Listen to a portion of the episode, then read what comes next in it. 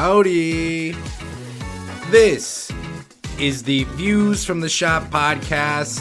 I'm your host, your one and only host, Tim Miller, and today, Friday, October 20th, 2023, I wish you a very, very happy National Brandied Fruit Day. Today's show is, as always, presented by Big Banter Sports. Of course, you have the Big Ten Network that's going to broadcast to you on some random night in November. FIU taking on Rutgers. Well, Big Ten Network's great for that. Big Banter Sports is great for just about anything other than that. They've got exclusive podcasts covering specific teams both in college football and in college basketball in the Big Ten. Every single team is covered. It is your one place to get the best, most comprehensive Big Ten sports content out there. So make sure you follow them wherever you're getting your content. Before we get going, I need to address the elephant in the room, and that is our previous episode.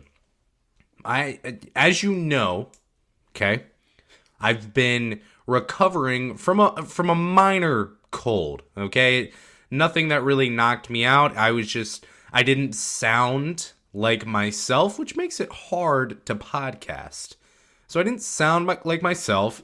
And in the previous episode, I just simply forgot to edit out about a 45 second clip in which I was sipping some water, clearing my throat a little bit, having a cough, just things that you would never want to hear about. And I forgot to edit it out. Well, then I heard it. I edited the episode and I re uploaded it, but that didn't matter. Spotify, Apple Podcasts, wherever you're getting your podcast, they said, man, we're just going to keep the first file. So for that, I apologize and I promise to be better. At least promise to try to be better. So there's that. If that hasn't scared you away, then welcome back. And by the way, the amount of listens that we get on this show on a episode basis, it's pretty good. It's pretty solid. It's nowhere in comparison to the amount of likes that we're getting on Twitter right now. We'll publish an episode and we'll get five, six likes on the tweet itself, which I appreciate and I thank those who like it.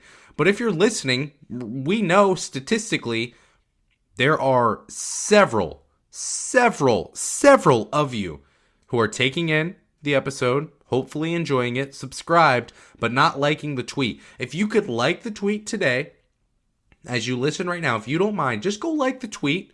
It's going to get it out to more people. It'll be better for the podcast. And as we say all the time, what's best for the podcast is also what's best for you. While you're here, make sure you are subscribed to the Views from the Schott podcast wherever you're getting your episodes.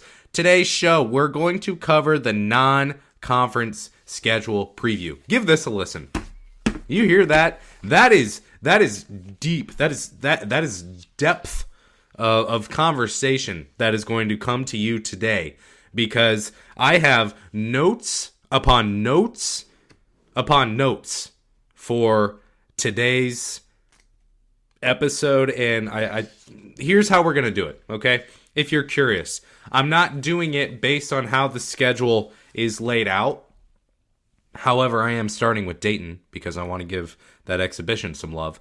From there i'm going to go from least potential loss likelihood that's that's you can trademark that that's mine to most likely loss potential likelihood possibility.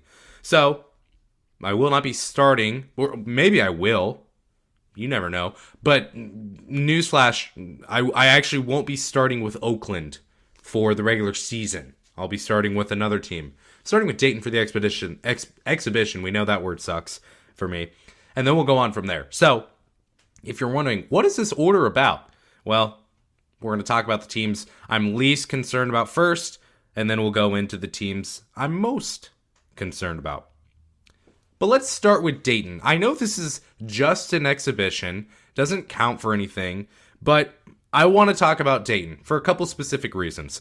So, number one, Dayton and Cincinnati and Xavier and maybe Ohio and Toledo and Akron and whoever else may be in the state of Ohio, they all look up at Ohio State.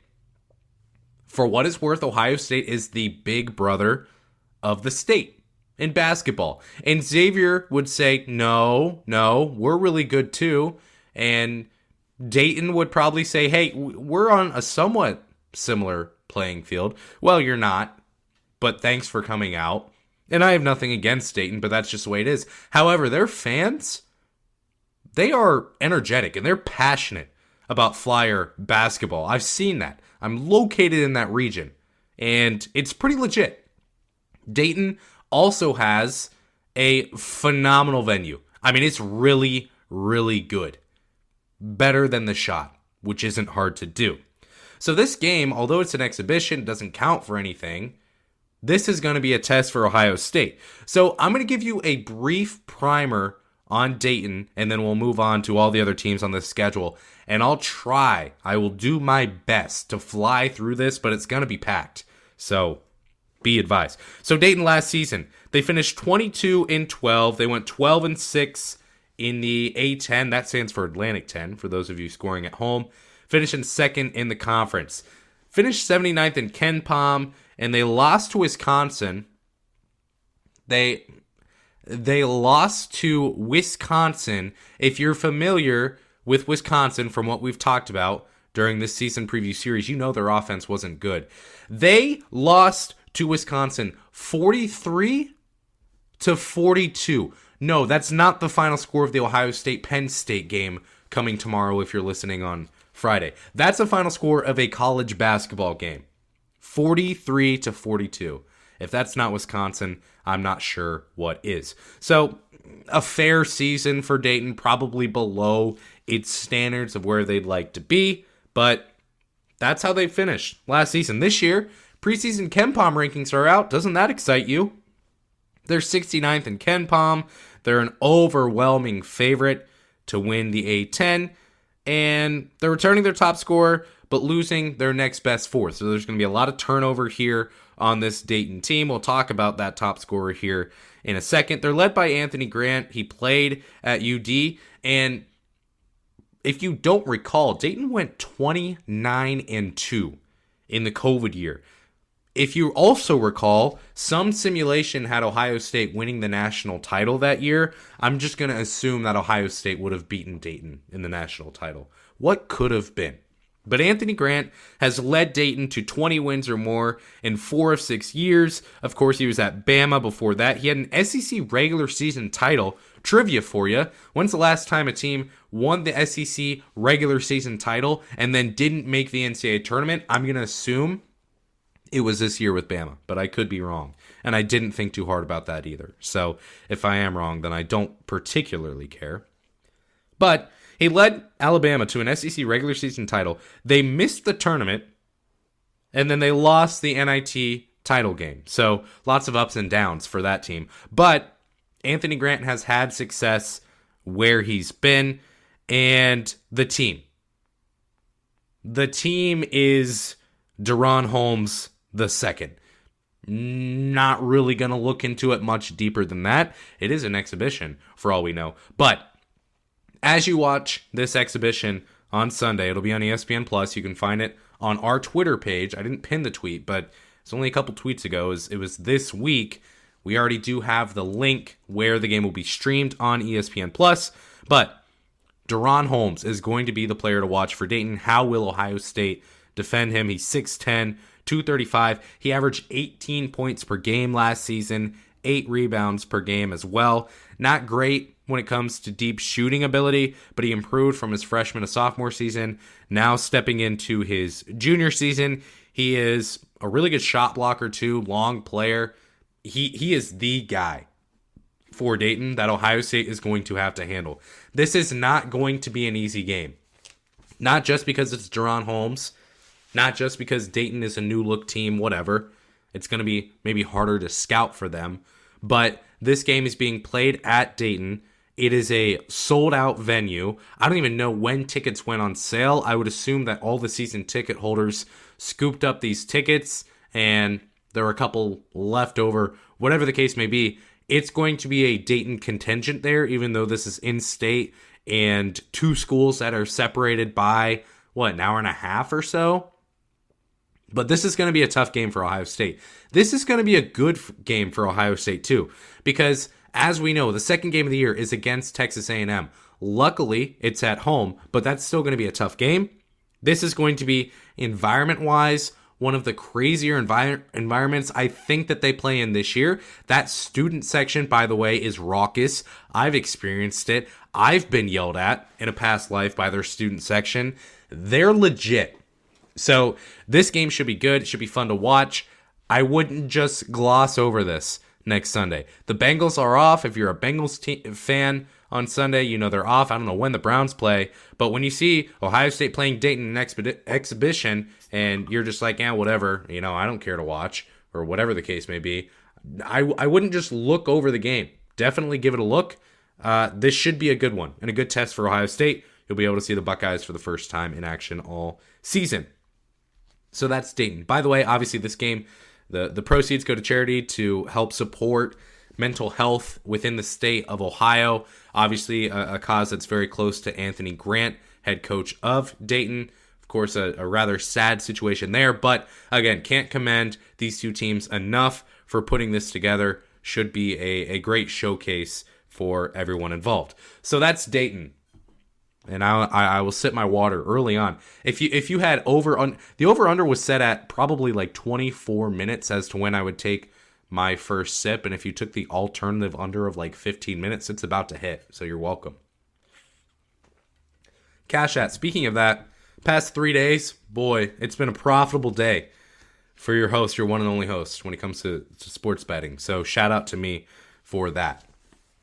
And shout out also to the Jags last night, picking up a dub. Use that profit boost on the money line. Mm. Good stuff. All right, let's get into the regular season here. We're to talk all of the non conference teams Ohio State is going to play. I have ranked these teams by who I am least concerned about to who I am most concerned about. So the team that we're going to talk about first is the team that I am least concerned about and honestly kind of surprised that this is the team and last. How's that for a tease for you?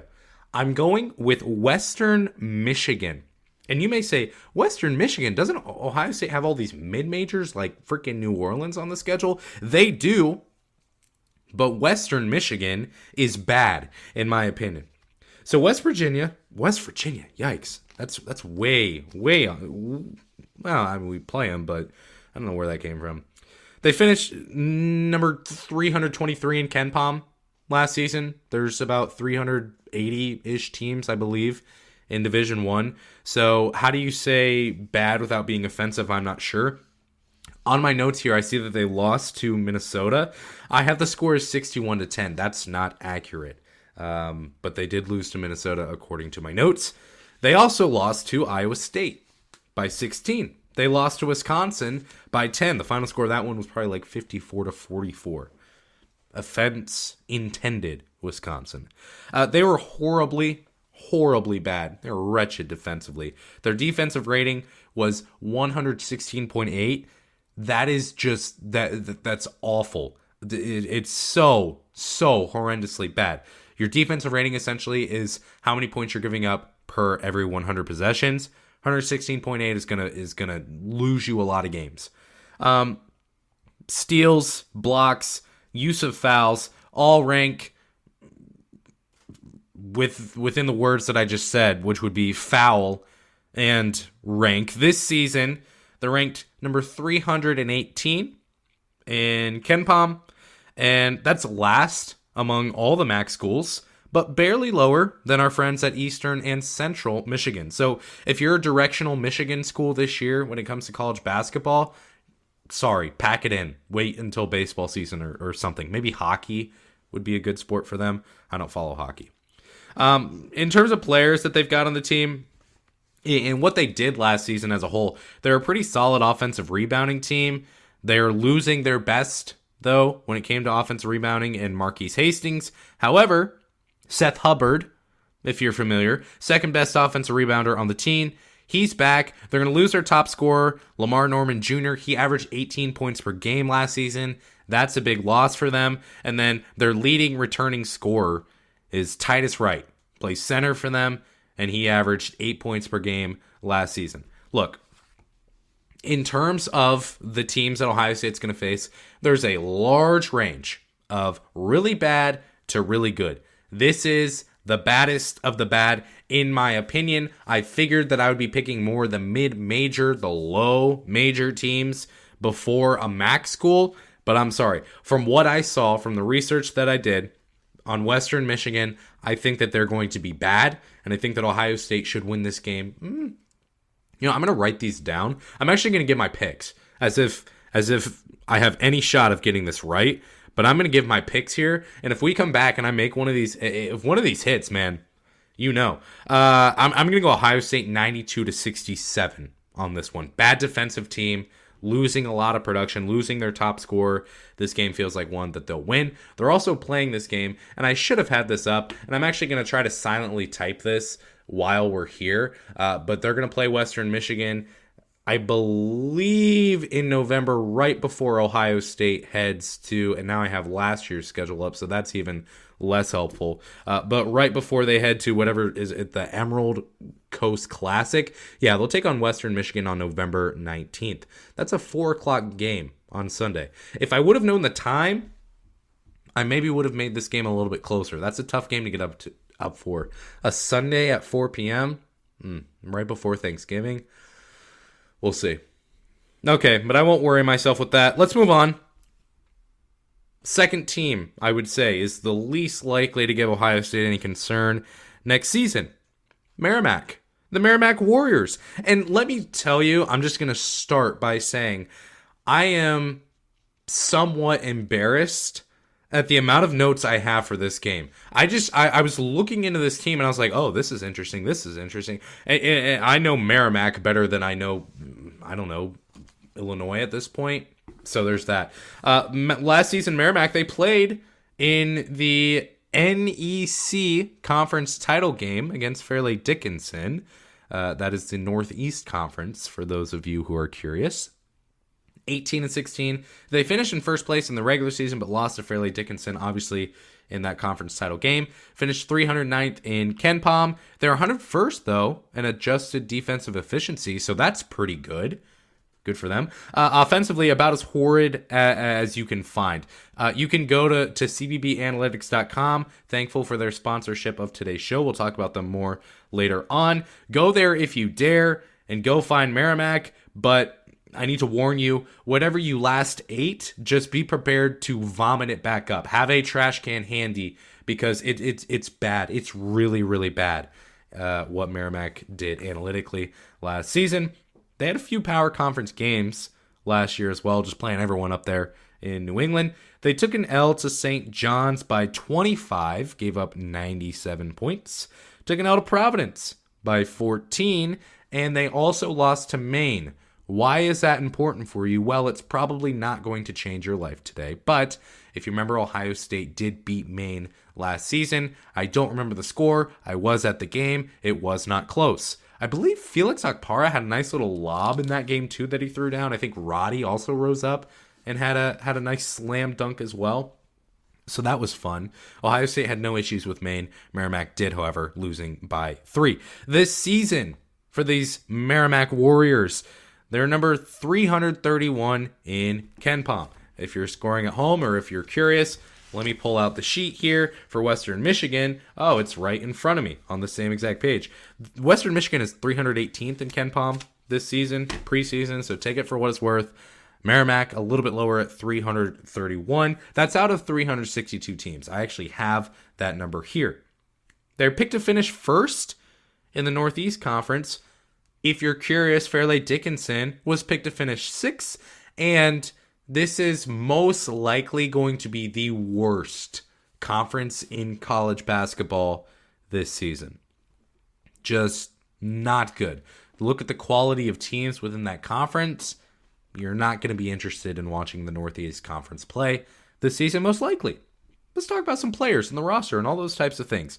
Uh, first of all, fun fact for Merrimack: they're in their final year of reclassification in Division One. So welcome, Merrimack. It's going to be fun.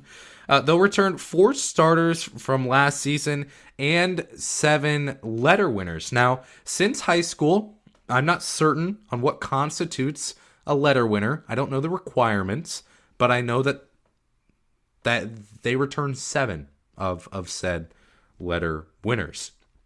So good for them. Defensively, this is going to be an interesting team to watch. They run a hybrid 2 3 zone. Their defense, like I said, last season was actually pretty solid. They've got a kid named Jordan Minor who will play in the middle of that 2 3 zone. He blocked 2.4 shots per game last season. Stepping into his senior year, he also averaged 15 points per game, 8 rebounds per game, shot 53% from the field. He was really, really good at the rim offensively and defensively, so he could give Ohio State some issues. This team, well, eh, I'm not even going to go there yet. Let's just let's wait for that. They also get Ziggy Reid back. He's a six six forward, 235 pounds. He averaged 11 points per game last season, five rebounds, and shot 43% from behind the arc. So Merrimack's got a couple guys who, at least counting stats wise, they look good. However, here's what I'll say about that. Ohio State in the past couple years typically has played well against team that run teams that run a 2-3 zone, especially in non-conference, especially when they're just simply better. When they can move the ball, they've got good shooters, they've got good athletes. They're just simply better. DNA makeup is better than the teams they're playing in the non-conference when it comes to these mid-majors. So there's that. They'll be good defensively. Merrimack does kind of bother me, though. I, I, feel slightly perturbed by them because of the fact that they just feel deliberately ground and pound. Like you're thinking Woody Hayes, three yards and a cloud of dust. I, I, I think that Merrimack is like, I'm just going to go out there and average two and a half yards per carry just to piss everyone off. That's what this team feels like. So, uh, great defense. However, ninth slowest adjusted tempo in the country last season. They're like, we're not going to let you score. We're also not going to let ourselves score because we won't shoot the ball until there's five seconds left on the shot clock. Just annoyingly slow. More, further, they had more games last season scoring below 50 points than they did above 80 points last season. More points scoring below 50 than they did scoring more than 80 last season. And let me, I'm just going to let you guess how many games last season did they score less than 60? Give you a couple seconds. There's 30 some games in a season. They were the best team in the Northeast Conference. So probably not that many, right? Wrong. 15 games below 60 points. Half of their season, they scored below 60 points. That's Merrimack for you. They're going to come out there and they're going to try to slug Ohio State. They're going to try to slow them down. They're going to use some good center play, which is always fun in the Big Ten. And that will be Merrimack. How about a score prediction for this one, shall we? Uh, this one's going to be kind of rude, but I'm good with it. 97 68, Ohio State will win this game. That's my score prediction for the Fighting Merrimack Warriors. Next up on the list, as I straighten up my papers here, let's go to Central Michigan. This, uh, the MAC, the back end of the MAC is not going to be good this season. I won't spend too much time on these bad teams, at least I'll try not to. I'm not sure how much time I've spent on these teams already. Uh, Merrimack deserves some love, though, because I found some cool notes on them. Central Michigan, last season, 10 and 21, 5 and 13 in the MAC. Number 334 in KenPom. And in one game, in one entire game last season, they scored 35 points. In an entire game, they scored 35 points. Ohio State scored more than 35 minutes, 35 points at halftime in 20 minutes of a game, probably more times than Central Michigan scored 35 points in a game. Which is is that good? I don't know. and I don't want to dwell on it anymore. Uh, they lost to Marquette by 24. They lost to Minnesota by eight. Minnesota is basically MAC anyway. I'm I'm willing to give Minnesota the heat at this point because again, I just there's something about Ben Johnson. I don't like him. As a person, I'm sure he's fine. I don't I don't wish for him to lose his job or anything. That's just that's not cool. Uh, but as a coach, I don't think he's very good. And then Central Michigan, they inexplicably beat Michigan by two. They beat Michigan by two points. Lost to Marquette by 24, but beat Michigan by two. Only in college basketball, man. And by the way, this is why I started the show by telling you, by the way, I, it's been great. I, I've had some success in my sports betting endeavors recently. Do it responsibly.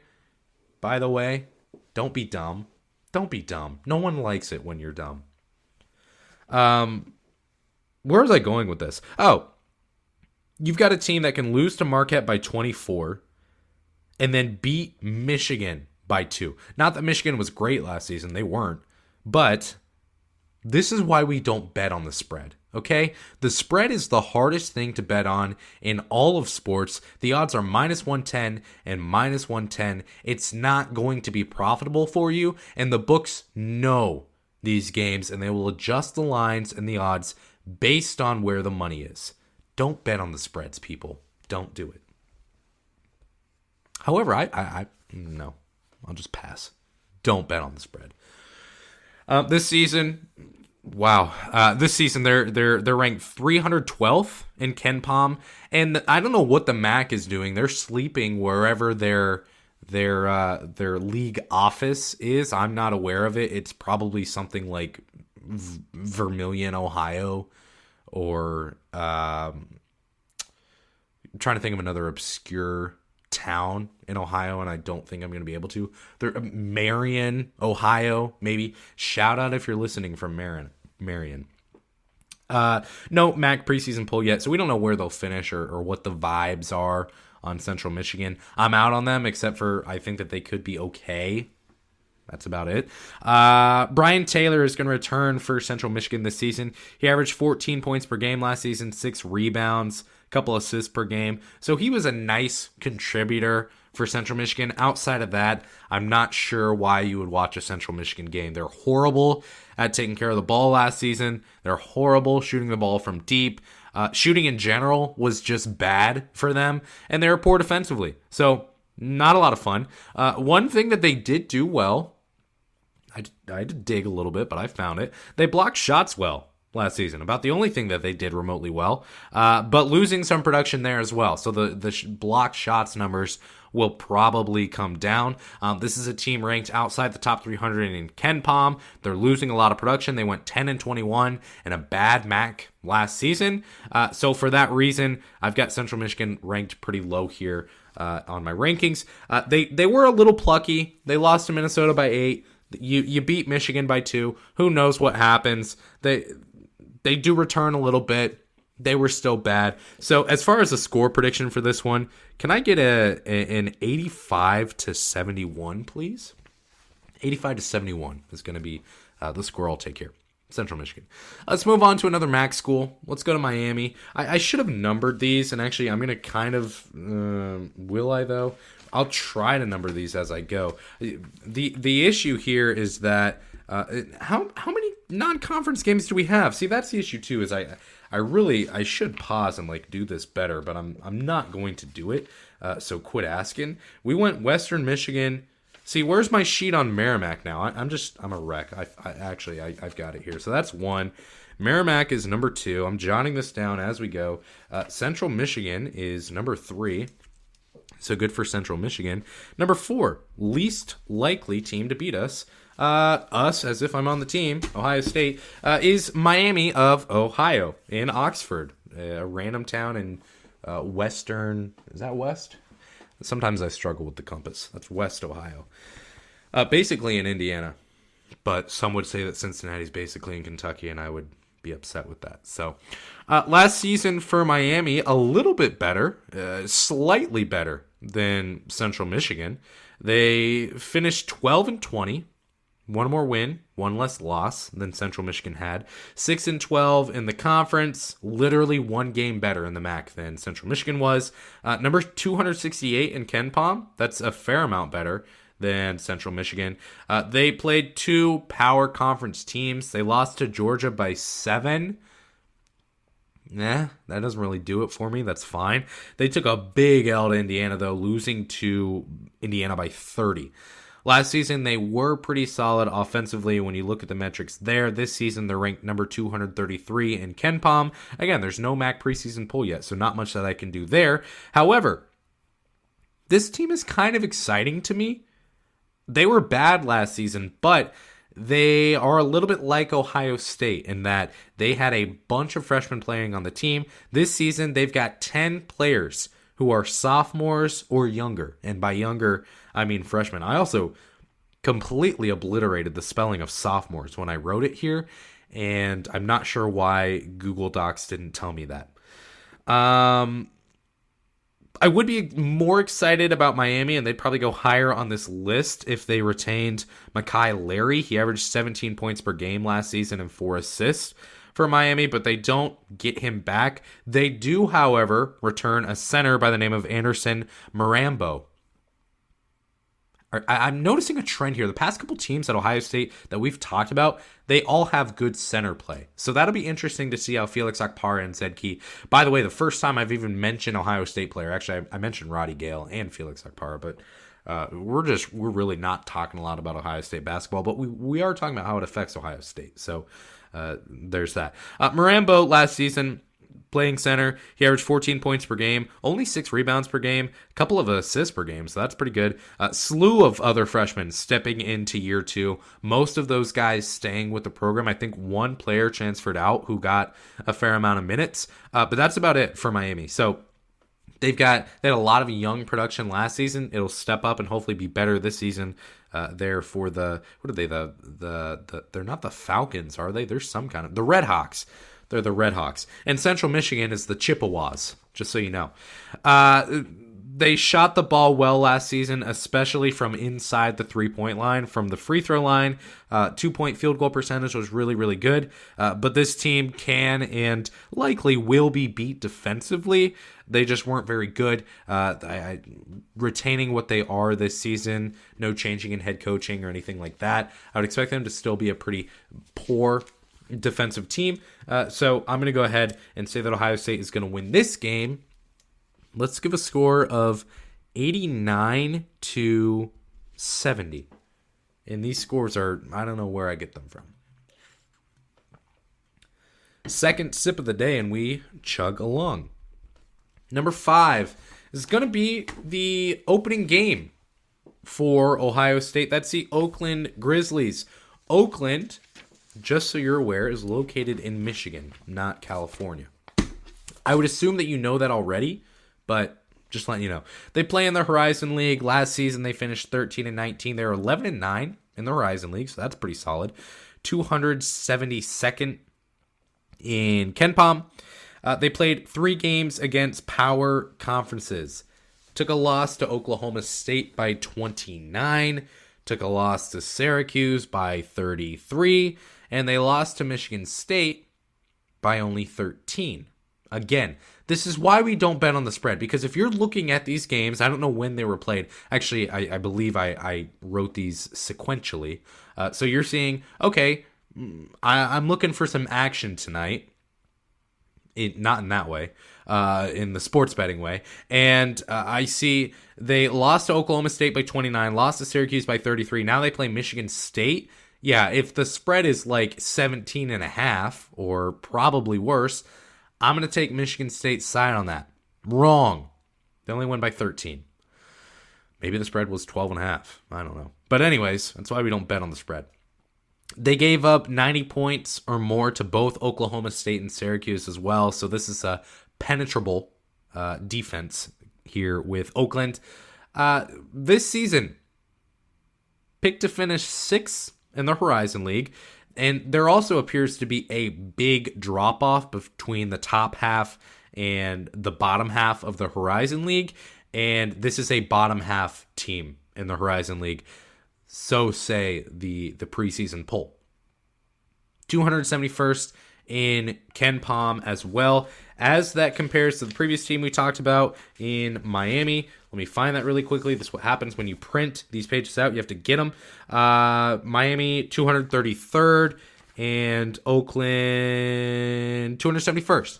So they're expected to be a little bit worse than Miami in terms of KenPom for what that's worth. But here's why I think Oklahoma is going to be uh, a little bit uh, Oklahoma. Did I say Oklahoma? Oakland is going to be a little bit tougher of a game. They've got a dude. They've got a guy, Trey Townsend, preseason first team Horizon League. He averaged 17 points per game, eight rebounds per game, two assists per game last season. He's 6'6, 212. I would assume that Roddy Gayle is going to be attempting to put the clamps on Trey Townsend in this game. It, again, it's the first game of the season, so it, we're going to have to work out some kinks here. It's probably not going to be beautiful uh, throughout, but this is a game that, again, Ohio State will be favored to win pretty easily. But Trey Townsend, he's going to get some buckets most likely. If Roddy Gayle can can hold him and, and the Ohio State defense in general, whoever guards him, can hold him to under 10 points, I'll say, wow, well done. That makes me feel good about Ohio State's defense, which has been a huge topic of discussion this season. But Ohio State will be favored by 20 or so, I would assume. I don't know if this line is out. I can check, but uh, I won't. Uh, it's going to be too too much for me to do all at the same time. Uh, I will give a score prediction for this one though. I'm going to go 81 to 64.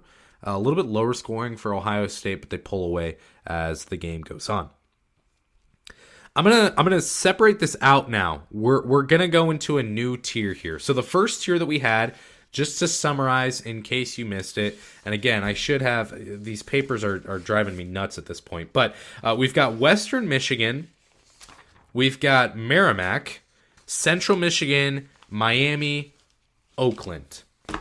Let's go into a new tier now. The, that chunk of teams i think is like just I, i'm not concerned about it whatsoever. This next chunk and there's only a couple teams in this chunk but uh, they deserve to be kind of highlighted a little bit more so the next team I'll talk about is New Orleans. And as you look at this team, they they were bad last season. In KenPom, they were bad. This season, they're not expected to be very good at all either. But this team has some guys who I, I am somewhat concerned about. Last season, they finished 12 and 20, 7 and 11 in the Southland Conference, uh, sixth finishing sixth in the conference. They're number 332 in KenPom. That's just straight up garbage. That's really bad. Uh, it, they weren't competitive against Butler or LSU or Purdue, the three power conference games that they had. They weren't good. This season, they're not picked to be much better. In KenPom, they're nine, 292nd. 292nd in KenPom. That's well below a couple of teams that I've already mentioned. But I'm giving you a tier break. I believe in New Orleans, the Privateers, uh, and, and I'll tell you why. So they're picked number number three in the Southland Conference poll. Whatever, if that means anything to you, then more power to you.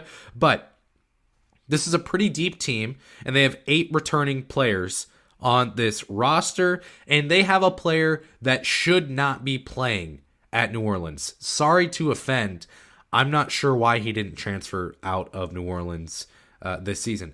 He set, first of all, uh, his name is Jordan Jackson. Jordan Jackson set a school record last season with 93 made three pointers, and he shot 48.2% from the field. No, from three. He made nearly half of his three point attempts last season 48.2%. That is a NCAA record, three point percentage record holder in a single season goes to Jordan Jackson at New Orleans from last season. He shot 48.2%. He averaged 18 points per game, four assists per game, preseason first team all SLC, as you would expect. So he's a guy who can just stroke it. Really, really good from deep. Uh, scored 18 points per game. He's going to be someone who Ohio State is going to have to be concerned about. Also, they get Tyson Jackson back, who's returning. I believe he was voted second team all SLC, but I don't have that in front of me, so I could be wrong. Um, Tyson Jackson averaged 11 points per game, five rebounds per game, so he's a nice added lift for New Orleans. Last season, they were really really bad at taking care of the ball. They struggle with with turnovers and that really doesn't help when you're a bad defensive team, which they were, but they'll play quickly. They shoot the ball well from the field. Uh, they've got a versatile offense that can score in the paint, in transition, off second chance points from deep, obviously as well. So as you look at teams that can be plucky, that can pull off an upset, uh, look at Ohio State and Oral Roberts from a couple seasons ago. Max Abmas is about to go play at Texas this season. How do these teams typically pull off, off upsets or or make games closer than they should be? Um, number one, you have experience, and they've got eight returning players. Number two, you've got a, an incredible player. Like you need someone on the roster who can break the game, and they have that with Jordan Jackson. And number three, I think you need to be able to shoot the three. Obviously, they can do that with Jordan Jackson. Outside of him, they don't have really any prominent shooters, but Jordan Jackson can do that. So this is a team that I think Ohio State, like, you're going to look at the schedule and you're going to see New Orleans, whatever, like, that's fine. And, and this game is going to be played, I believe, in late December. Let me do some scrolling here and find that for you really quickly. It'll be played on December 21st, so right before Christmas.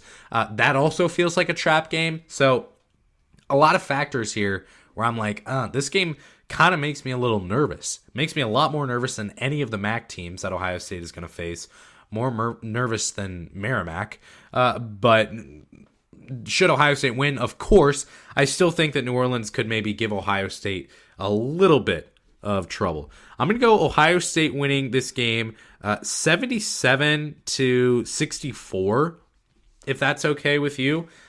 I don't know what the spread will be in this game. If I were to ever bet a spread, it would be this one. I just feel like New Orleans can be plucky. It's it's played on a Thursday. What time is this game? 6 p.m. So that's that's fine. If it were like a Thursday at four, it's right before Christmas break. I'm uh, I'm completely out on that. Uh, but that's a fine time. I don't know. New Orleans just kind of they worry me a little bit. So uh, there's that. Let's move on to Santa Clara. I'm I'm hoping to get this done in less than an hour. And if you're if you're betting on over under 60 and a half minutes, uh, you're sweating right now and me taking that sip of water doesn't help the the unders, the underbetters. Santa Clara. This game is to be played in the Emerald Coast Classic. We're also not sure that Ohio State is going to play Santa Clara. It's either going to be Santa Clara or Oregon or Oregon if you prefer to pronounce it that way. I prefer Oregon. I believe that's correct. Uh, you'd have to ask people from Oregon. Santa Clara, we may play them. I put them on here just because, essentially, just to get you prepped in case Ohio State does. Last season, they went 23 and 10, 11 and 5 in the WCC. Uh, when you're playing in the West Coast Conference and you finish in third, it might as well be first because you've got Gonzaga and St. Mary's in the same conference. So good for Santa Clara. For me, they can hang a banner that says basically first in the conference last season. They won their final seven games of the regular season before losing in the first round of the conference tournament and then in the first round of the NIT. So a sad ending for Santa Clara. You hate to see it. You really do. Um, but that's how their season ended. Uh, they did beat Cal, so that's cool. Shout out to Santa Clara for beating Cal, the Minnesota of the Pac 12 went 0 4 against Gonzaga and St. Mary's of the world, so not all that impressive there. They this season are number 115 in KenPom, so you're seeing a pretty big uh, jump here now. And yeah, I don't know. Look, they're they're losing uh, Brandon Pod, I, I didn't pronounce his name correctly. He was a freaking NBA draft pick in the first round, so I should be able to pr- pronounce his name. Uh, familiar with the guy? Watch some. When you're a college basketball fan, I'm, I'm gonna go off on a tangent here, but college basketball for me is basically like lighting a candle and it's a it's a cloudy day, maybe rainy in the fall, and you've got some soup. Uh, you got your your your cozy blanket. Like college basketball for me, I don't care who is playing I will turn the game on simply because it just makes me feel happy. I don't know what it is. It's about college basketball. I just like it. It's my comfort sport. Except for when Ohio State is playing. That's a, that's a different story. But watched the guy play last year. He was obviously very good. He averaged 20 points per game. He averaged nine rebounds per game, four assists per game. He shot 44% from three. Super, super effective. And now he's going to go play for Golden State and splash around with Steph and with Clay. Uh, huge impact to the team was Brandon Podosomitsky. Uh, he played up tempo, helped the team play up tempo, and he helped the team as well be really, really good shooting. Uh, this is going to be a huge loss for Santa Clara. They won 20 games last season. Losing him, an Illinois transplant, by the way, very, very tough on the upcoming season for Santa Clara. They're also losing Carlos Stewart to LSU. He averaged 15 points per game last season as well. They're also losing all five of their top scores. Here's a stat for you. Of the 160 available starting slots last season for Santa Clara. So they played in 32 games. You have five starting players in each lineup. So 32 times 5 is 160, according to our stats and info department. Uh, they they are returning. They're uh, I'm not gonna be able to do the math. Their top five, essentially, their top five scores took 99.38% of the starts. 159 out of 160. Only one game was started by one of their non top five scorers. I would assume due to injury. These transfers and freshmen are not going to be able to replace them. And as I talk about this now, I really wish that I actually would have moved New Orleans past Santa Clara. I get it. Santa Clara is playing uh, a little bit higher competition. They're going to have a little bit better resources than New Orleans does. But this is a team losing a lot. If you're familiar with college basketball, if you follow it at all, you know Santa Clara was solid last season. Not going to be the same Santa Clara. Again, picked to finish fifth in the conference, basically second or third, I should say, when you take out Gonzaga and St. Mary's. So that's fine. I'm out on watching Santa Clara this year. Sorry. Uh, I'm going to give Ohio State uh, a, a win here. I'll say that it's going to be a little bit closer than maybe we would expect uh, if Ohio State even plays in this game. Again, it's in the Emerald Coast Classic, so Santa Clara could be plucky. I'm going to go Ohio State 80, Santa Clara 71 in a closer game here. Did I give a New Orleans score prediction? Yeah, I did. I said 77 64. And I'm sure you're just feverishly writing all of these down, wondering what my score prediction will be. Onward. Let's go to West Virginia, number eight on this list. West Virginia, man. So last season they finished 19 and 15, 7 11 in the Big 12, uh, eighth in the Big 12. They were number 19 in KenPom. Made the NCAA tournament, and then bad things happened. Obviously, Really, really sad ending to the Bob Huggins era, no longer at West Virginia. West Virginia projected ninth in the Big 12 preseason poll. Uh, this is with the additions of Houston, UCF, BYU, and the other team I can't think of right now, Cincinnati, of course.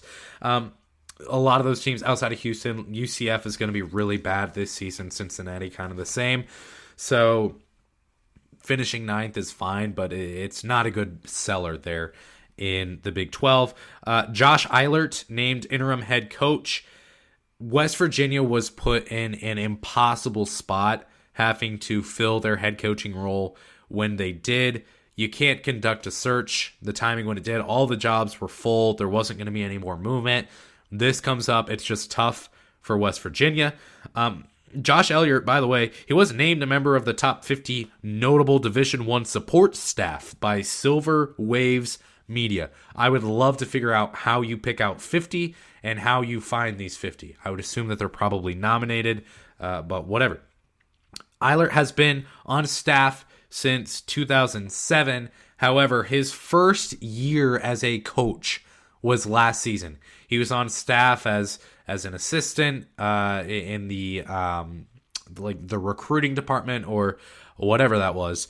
He was on staff as a video coordinator, all these different types of roles. He wasn't actually on the sidelines coaching, directing, leading the team until last season. And now he's going to take over a West Virginia team that was senior led. Top six scorers are seniors. All of those seniors are gone. You also have seven outgoing transfers. So Eilert is going to have a mammoth of a task to bring this team, I think, even over 500. It's going to be tough. However, they do gain some talent coming in. They're going to lose Tre Mitchell to Kentucky, Jimmy Bell to Mississippi State, Jamel King to Kennesaw State. All of those are are not good for West Virginia. You hate to see that. However, this transfer portal class is kind of stacked. Jesse Edwards, he earned Big 12 preseason honorable mention, by the way. He was the number four transfer portal player, joining from Syracuse. He had 14 and a half points per game last season at Syracuse, 10.3 rebounds per game, multiple games with 20 rebounds or more. Imposing defender. This is a huge get for West Virginia. And continuing with the front court, they also get Akok Akok from Georgetown. Played a couple years at UConn before transferring to Georgetown. Now he's heading to West Virginia. I don't even know. I haven't done the research on if he has his waiver to play. There's a, a couple of players actually on this list uh, who are going to need a waiver to play, uh, but whatever. Uh, number 22 in the transfer portal, well traveled, obviously. He's got a lot of experience playing college basketball. He's long, he's strong, he's a good defender, obviously, a very good rebounder. He's athletic. So this front court is going to be really good. And then you look at the backcourt. You've got RaeQuan Battle coming in from Montana State. He averaged 18 points per game. He can score from anywhere on the court as well. Not the most prolific three point shooter, but uh, he can score. And then Kerr Kriisa from Arizona led the Pac 12 in assists per game last season. He's a playmaker. He can hit a three when needed. So, West Virginia losing a lot, but they're gaining a lot too in this transfer portal. This is a team worth watching. There's so much turnover, but there's a lot of talent that replaces it. So, I will be tuning into some West Virginia games this season. They could be an interesting team. Uh, in terms of upset alert for Ohio State, I, this is a game they should win. There, there's going to be no trouble getting up for it. I believe it's on December 31st on New Year's Eve. Sorry, it's on December 30th. Uh, it's already it's going to be on Fox. It's going to be in Cleveland uh, at the Q, seven o'clock start, and it, it's not going to be a game that's going to be hard for Ohio State to get up for. There's going to be a lot of fans there. The atmosphere should be good, so that doesn't concern me. If this game were at West Virginia or if it were at home against Ohio State on a Monday night, something like that in in November, maybe I'd be a little bit more concerned. The other thing that's good for West Virginia here, getting Ohio State as late as it does, it's going to know what its rotation is looking like. It's going to know who's playing what, where, what the minutes look like, and all those types of things that they're not going to simply know probably in November or early December. So that'll that's good for Ohio State. Uh, final score prediction in this one, I'm going to go Ohio State 70 and West Virginia, sorry, 72. Oh, West Virginia 60. Let's let's do that and let's move on. All right. This is where I don't know if I want to break the tier. So I'll sip my water as I think about it. We're going to move on to Oregon here. I uh does Oregon belong in a tier with West Virginia and Santa Clara? No, they don't. They don't. I'm sorry. I, am breaking the tier here. I, I can't do it. There's there's no way. All right, let's go Oregon. So the next couple of teams here, we've got what one, two, three, four teams left. Yeah, this feels good. I like Oregon in this next tier. Um, it's actually uh, really disrespectful that I actually considered putting Oregon in in the second tier. We're going to go to the first tier. These are going to be the most difficult teams that Ohio State is going to have to face. By the way, just like Santa Clara, Ohio Ohio State may not play Oregon. Oregon and Santa Clara, I believe, play in the Emerald Coast Classic. The winner of that game will take on the winner of Ohio State and Alabama, I believe. So not sure exactly who Ohio State will play there. I also don't know what the format is for this this tournament, so uh, you'll have to look that up. I can't help you there. So Ohio State may play Oregon. They may play Santa Clara. I want Ohio State to play Oregon. Last season, Oregon 21 and 15, 12 and 8 in a really really ugly Pac-12 last season. They finished number 42 in KenPom. This season, number 41 in preseason KenPom. They are projected to finish fourth in the Pac 12. It's going to be a good Pac 12 this season, at least the top five teams. You've got USC, Oregon, UCLA, another team Ohio State will face, uh, Arizona, and Colorado. All five teams should be good. If you finish within the top five, you're going to be a good team and, an NCAA tournament team. As far as the the team makeup, they've got six outgoing transfers, two coming to the Big Ten, which we've already spoken of with Kel'el Ware and another player who I can't remember, but I believe is going to Illinois. Could be wrong. Two incoming transfers. Uh, I really like. Uh, I I'll try to pronounce this game, but it'll probably be wrong. Kario Aquin, uh, Oquendo. I like his game. They also get the number eight freshman class coming in. Kwame Evans Jr. is the number 18 player in the class. He plays small forward. Jackson Shelstad, number 26 in the nation at point guard. And Mookie Cook, number 40 in the nation at small forward as well. So, three top 40 recruits. That's good for Oregon. They're really good in the paint last season as well. I think that they're going to be good in the front court. And Dana Altman, he he's a good coach. He has been very very successful at Oregon. He he hasn't won less than 20 games at Oregon in any of his 13 seasons with the Ducks proven track record of success. He's been coaching since the 90s and has won and progressed programs wherever he's gone. So I'm in on Dana Altman. I'm in on Oregon, being good. This is going to be a really interesting team to watch, I believe, this season. Uh, because they do have a lot of turnover, but they have so much talent coming in. And if Dana Altman can get this team to mesh and gel, this Oregon team could be top 25 in the AP multiple times this season. Although we know how we feel about the AP poll. Um, they also keep N'Faly Dant, Dante, sorry, uh, preseason first team All Pac 12. He's going to return as the team's leading scorer. Freshman, freshman class, yikes, uh, should support Dante as well. Uh, this is a good team. This is a team that does kind of worry me a little bit for Ohio State now, as we're heading into this this new tier, all of these games Ohio State very well could lose. If Ohio State and Oregon were to play, no idea who Vegas would favor. I wish I knew though.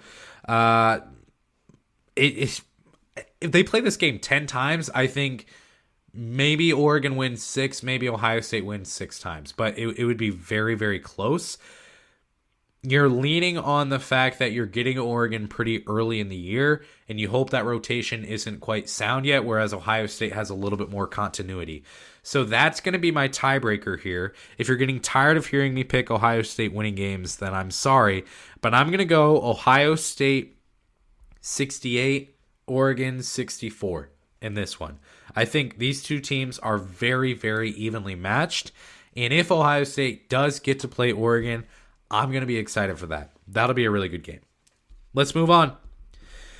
Uh, Ohio State has Alabama, UCLA, Texas A&M. Those are the final three teams that I'm going to talk about, and I'm actually going to talk about them in that order. I think Alabama is uh, number ten here on this list in terms of teams Ohio State should be concerned about, and I was somewhat close, somewhat close to putting Oregon over Alabama in terms of teams I'm concerned about. And that may surprise you if you haven't followed college basketball that closely. If you're really in on Ohio State in the Big Ten and, and less elsewhere, then you, you may be confused by that because Alabama last season got the number one overall seed for the first time in program history in the NCAA tournament. They finished 31 and 6, 16 and 2 in the SEC and won the SEC tournament and regular season title. They were incredibly dominant, number three team in KenPom. Uh, they're losing Brandon Miller, of course, and his smattering of awards, including All American. But all in all, this Alabama team last season was very, very, very good. This season, They are ranked number 10 in KenPom. They're ranked number 24 in the AP poll. What do I care about more? The AP poll or KenPom? Not the AP poll. Uh, there's a lot of turnover on this roster this season. They've got five outgoing transfers. Their top two scorers are gone. Of course, we already mentioned Brandon Miller. Don't think for a second that this is the same team that got the number one overall seed last season. It's just it's it's not it's not remotely close in my opinion, and that's why potentially they're number 24 in the AP. Other people may be seeing that as well. They lose Jahvon Quinerly to Memphis. That's going to be a huge loss. Jaden Bradley is going to Arizona, which is going to hurt the front court talent. Um, and another 20 top 25 recruit like Quinerly was. Uh, they do pick up the number three overall transfer in Grant Nelson from North Dakota State. He was the number one power forward in the transfer portal class, and he's already been voted to the preseason first team All SEC. So, or first team preseason All SEC first team, I believe is the the correct nomenclature, which I don't even know if that's the right word. Uh, syntax, something like that. Uh, this should still be a productive roster. You've got Mark Sears remaining on the team. He's going to provide some stability 12.5 points per game last season, 3.5 rebounds, 2.6 assists per game. Fantastic defender who's going to give Bruce Thornton, Roddy Gayle, whoever he's guarding, he's going to give him some fits. He scored 26 against Arkansas last season. Aaron Estrada is joining from Hofstra as a transfer joining Alabama, should be a productive scorer at shooting guard. And then Nate Oats. He had a complete team last season. Offensively and defensively, the metrics were off the charts. I'm talking top 90th, top 95th percentile, and better in nearly all, mm, not nearly all, but several, more often than not, were they elite at something than not elite offensively and defensively you don't get the number one overall seed without that. Uh, they had both. They they play a really fast pace. They'll likely try to speed up Ohio State. And Nate Oats. I'm not sure, has really given us a reason to not believe in him and his programs yet. He was elite at Buffalo. He continues to progress Alabama. This is a game that Ohio State, again, they have more continuity than Alabama in terms of blue chip talent, at least Ohio State in their sophomore and freshman class could potentially beat Alabama in terms of blue chip talent. I don't know, uh, but I'm I, I I think I have to pick Alabama to win this game. It just it feels like I have to. I'm gonna go 72 to 65. Alabama wins this game. I think Nate Oats is really really good. I think Grant Nelson will step in and be phenomenal he was really, really good at North Dakota State during his career. So I think Bama takes this game. We know Ohio State will take on Bama. Uh, I would assume that if they lose, they would go on to take on Santa Clara. If Santa Clara loses to Oregon, which would be sad, I really do want to see Ohio State take on Oregon. I think that would be an incredibly fun matchup. But I've got Ohio State losing Alabama. Let's go UCLA that'll be the next team we, we, we talk about before we get to the last team here, and we're we're gonna be well over an hour for this show. So for that, I apologize. But if you're happy for with it, uh, then you're welcome. Last season, UCLA finished 31 and 6, 18 and 2 in the Pac 12, first in the Pac 12, number 3 in KenPom. Lost to Gonzaga in the Sweet 16, one of the best games of the tournament. I think Michigan State, Kansas State was probably the best maybe San Diego State and who do they play? Miami, I think, uh, with their buzzer beater. Uh, but UCLA had a great game, played in great game, uh, great season, uh, played in a great game that unfortunately ended their season. This season, they're coming in at number 26 and KenPom, very, very close to Alabama. And KenPom, number three in the Pac 12 preseason poll. They did get four first place votes out of 26. So you say, oh, four out of 26, that sucks. They're not going to be good this season. I'm sure you don't say that, but uh, you could also be Cal or Stanford. Uh, they received votes in the AP poll, but they were not ranked. I personally think UCLA is better than Illinois, who is ranked at number 25 in the AP poll. I would also put Maryland above Illinois. Sorry, I'm not that high on Illinois this season. Uh, those are a few teams that did not make it in the top 25 who should be there, I believe, over Illinois. I don't know why I'm slandering Illinois an hour into the show, but uh, sometimes that's how it goes. Uh, as far as the UCL, UCLA team, uh, they're going to be stacked on their freshman class, and I mean stacked. All seven freshmen who they're taking in this season rank in the top 90. They've got a top three center, a top 10 power forward. They've got two top 10 shooting guards and a top 10 combo guard as well. Really, really, really good freshman class for UCLA. They've got Adem Bona returning. He's Pac 12 first team. Uh, I believe you were also voted to the Pac 12, at least honorable mention. Yes, you listening. The, the list it's it's disgusting. I mean, rules have just evaporated into thin air at this point. With first team, five players should be on the first team. If you want to do a second team, that's five. F- fine. Five players should be on that too. For a third team, if you want to get crazy and, and do that, that's fine. Five players should be on it. You should either do a third team or an honorable mention. Doesn't matter to me. But the fact that there's like 17 players on the All Pac 12 team really, really turns my pages. I'm not a fan of it. Anyways, uh, you've got Aday Mara, uh, top 15 freshman coming in. He's he's the top three center as well, who I think is going to be big and impactful for UCLA. And of course, you've got Mick Cronin stomping his feet there uh, on the sidelines. Uh, he's an elite head coach, built up Cincinnati, and only left to take one of the best jobs in the nation at UCLA. Uh, his his resume at UCLA is is daunting. It's really really good. He he missed the NCAA tournament in the in his first year at UCLA, as did 100% of college basketball uh, because of the COVID year. He's made it every year since then.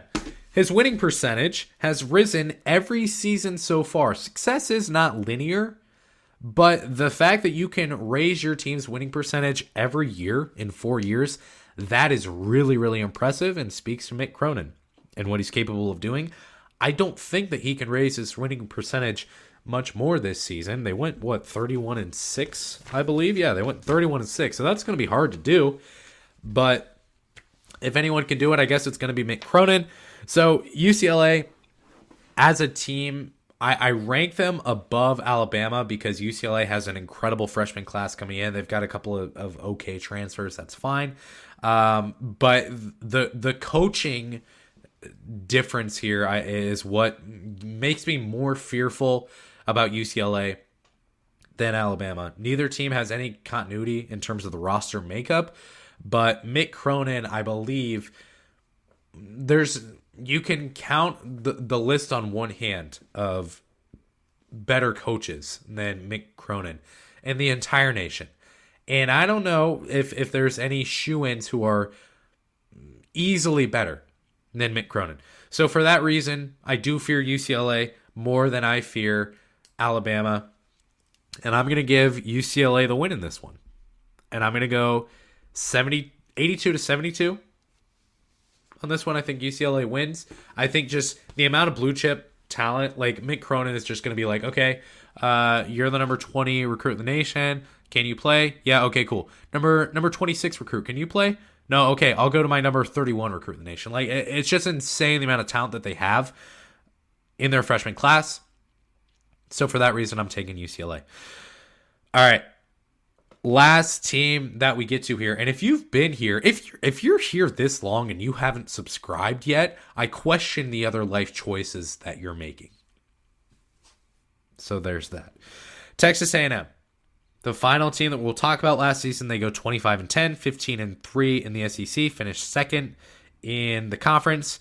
NCAA tournament for the first time under Buzz Williams, number 33 in KenPom to end the year.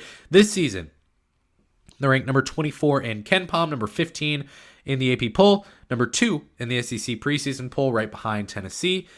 And as far as Texas A&M, UCLA, Alabama, who's going to be the best team out of those? I think that you can make a case for Alabama You can make a case for Texas A&M. You can make a case for UCLA.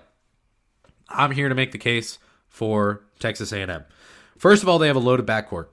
They lose Dexter Dennis, but they still retain Wade Taylor, and that is a a huge, huge retention for Texas A&M. He averaged 16 points per game last season, three rebounds per game, four assists. He was one of seven to make the preseason SEC All First Team because what I do typically when I'm fielding a basketball team is I pick seven players to go on the floor rather than the customary five because again rules have just evaporated into thin air. So we we can pick seven. That's fine. Uh, but wade taylor if you were going to take two players off the sec first team it wouldn't be him because he was also voted preseason sec player of the year. I think wade taylor is probably a top 10 player in the entire nation. Um, he's going to be really really good this season for texas a&m they also get Tyrece Radford 13 points per game, five rebounds per game, two assists per game. He was an elite offensive rebound a rebounder, especially being a guard. Uh, most of their guards, by the way, at Texas A&M rebound really, really well on the offensive glass. Led to a lot of second chance points for Texas A&M last season. In terms of the supporting cast, they've got Julius Marble, former Michigan State forward, nine points per game, four rebounds per game. Likely won't scare you defensively, but he can score by the hoop offensively. And then they get a Duke transplant, Henry Coleman III. He averaged nine points per game last season, six rebounds as well. So the backcourt is loaded, the front court is loaded. They get to the free throw line a lot. And by a lot, I mean more than literally anyone in college basketball last season. And they shot 76% from the free throw line last season. That's very good as well. So as I look at one of the more complete teams on the roster, complete teams on the roster. Sorry, uh, that's why you don't look at notes while you talk. Uh, you, you look at one of the more complete teams in all of college basketball. I think Texas A&M is better than where the AP ranks them at 15. I think that they are better than where the KenPom ranks them at number 24. I think Texas A&M is a top 10 team. I think Texas A&M could go toe to toe with Michigan State, could go toe to toe with Purdue, uh, Marquette, UConn, any of those top teams, I think Texas A&M is really really good this season. I'm in on Texas A&M. So will they win the SEC? I don't know. Tennessee is going to be good. Alabama is going to be good. There's going to be some competition there in the SEC, but this is a team that should be competing for a top 4, 5 seed within the NCAA tournament very very easily. I think Texas A&M is really good. I think Texas A&M at at Columbus in Columbus at Ohio State, the second game of the year. They do have a fair amount of retention back. I I am so so not confident in this pick. So not confident. My pick in, in in UCLA, I feel fine about that. My pick in Alabama, I feel fine about that. In terms of who will win this game, look, Texas A&M is going to be favored. It's it's the first home game of the year it's or not the first home game of the year, the first big home game of the year. It's the second game of the season. It's it's hard for me to pick this. I'm going to say Texas A&M wins, but I think it's going to be 72 to 69 and I think that Ohio State misses a buzzer beater to lose this game or something like that. Like it's going to be that close. I think Texas A&M is really good, but the fact that it's at the shot Hopefully, Ohio State fans are there and are loud. It's early on in the season. You never know what can happen. This feels like a game that Ohio State can win.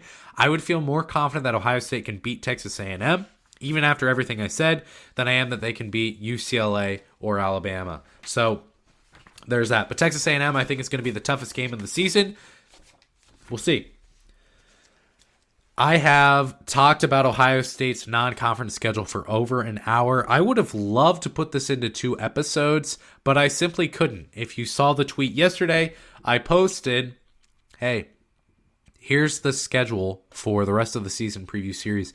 And there is a lot of content. I've added an episode. Some of these episodes have been broken into two. I probably should have started this a little bit earlier, but we're going to have content today here on Friday. Then next week, we're going to go Monday, Wednesday, Friday. The week after that, we're going to go Monday, Wednesday, Friday.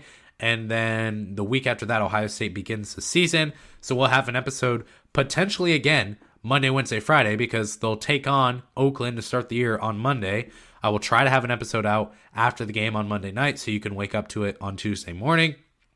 May go Wednesday to preview Texas A&M and then may review the Texas A&M game on Friday so you can have it on Saturday for the weekend. That said, if you're here to this point and you still have not subscribed, you're going to miss out on a lot of good content and I'm not sure why you you would want to miss out on this. Also, if you're here and you made it an hour and 15 minutes, can you please just do one simple thing and that's like the tweet and like the tweet that that posted this this podcast that made you aware of it. And also, can you give us a five star rating if you haven't already? That would mean a lot. Make us look good help out the show, and whatever helps out the show helps you. So appreciate you listening today. I know it's been super long, but you're a trooper, and you should be proud of yourself for that. As always, it's been fun. I will shut up before you shut me off. Go Bucks.